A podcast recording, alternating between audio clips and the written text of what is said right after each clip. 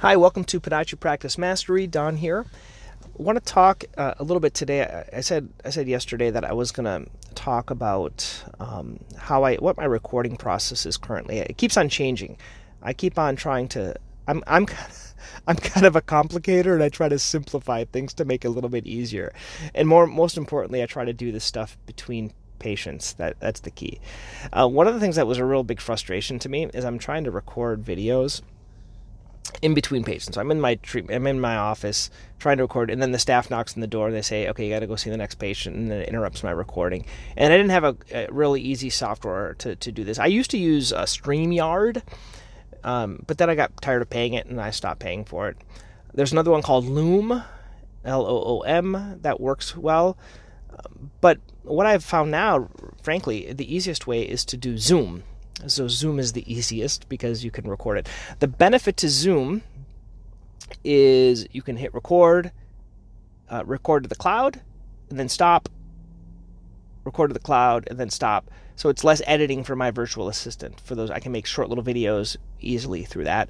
I can just share my screen, my Google Slide. So how do I create content?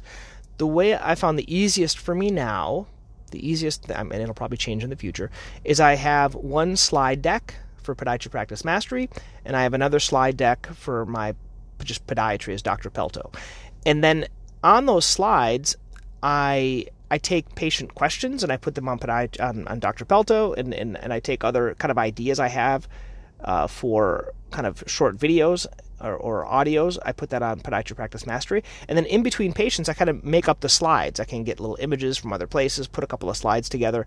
And then I have um, I've set aside some recording time in my lunch hour on Tuesdays. So I pretty much do all these podiatry practice mastery stuff um, during my lunch hours. That's when I record all of my interviews, and I use Calendly for that. I do those Wednesdays and Thursdays. I meet with my kind of assistant that helps me.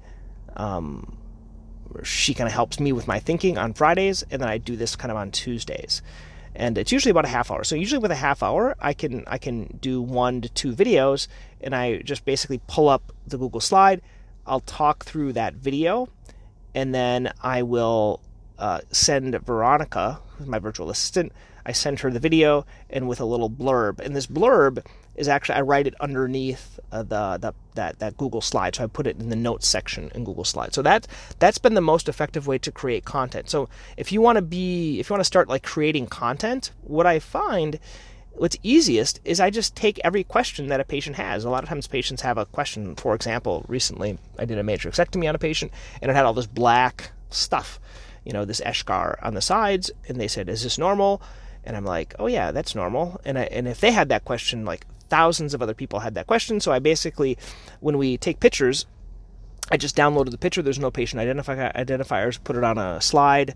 Put the question there and then put a little write up description there. And then when I have an opportunity, I will use that slide and I'm maybe pulling a couple of other slides with ingrown toenails and kind of showing the process. But the main question is, you know, is this like dried blood on the side after a matrixectomy normal? And I'll do that for a short little video. That's how I'm doing them. And then I, have found it's best for me to prepare in between patients, preparing the slides, and then having one set, call it block time to record things. Okay. Uh, once again, hope you guys found this beneficial. That that's the best way for me to create content. That might be a good idea for you if you wanted to try it.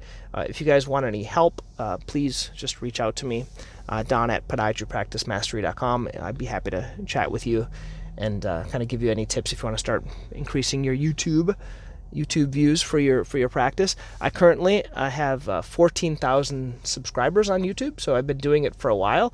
Um, the, the, main key for YouTube, frankly, is just be consistent and provide value. So, meaning a video once a week, and uh, try to just give something of value to people. Okay, hope that was beneficial. Okay, have a good one.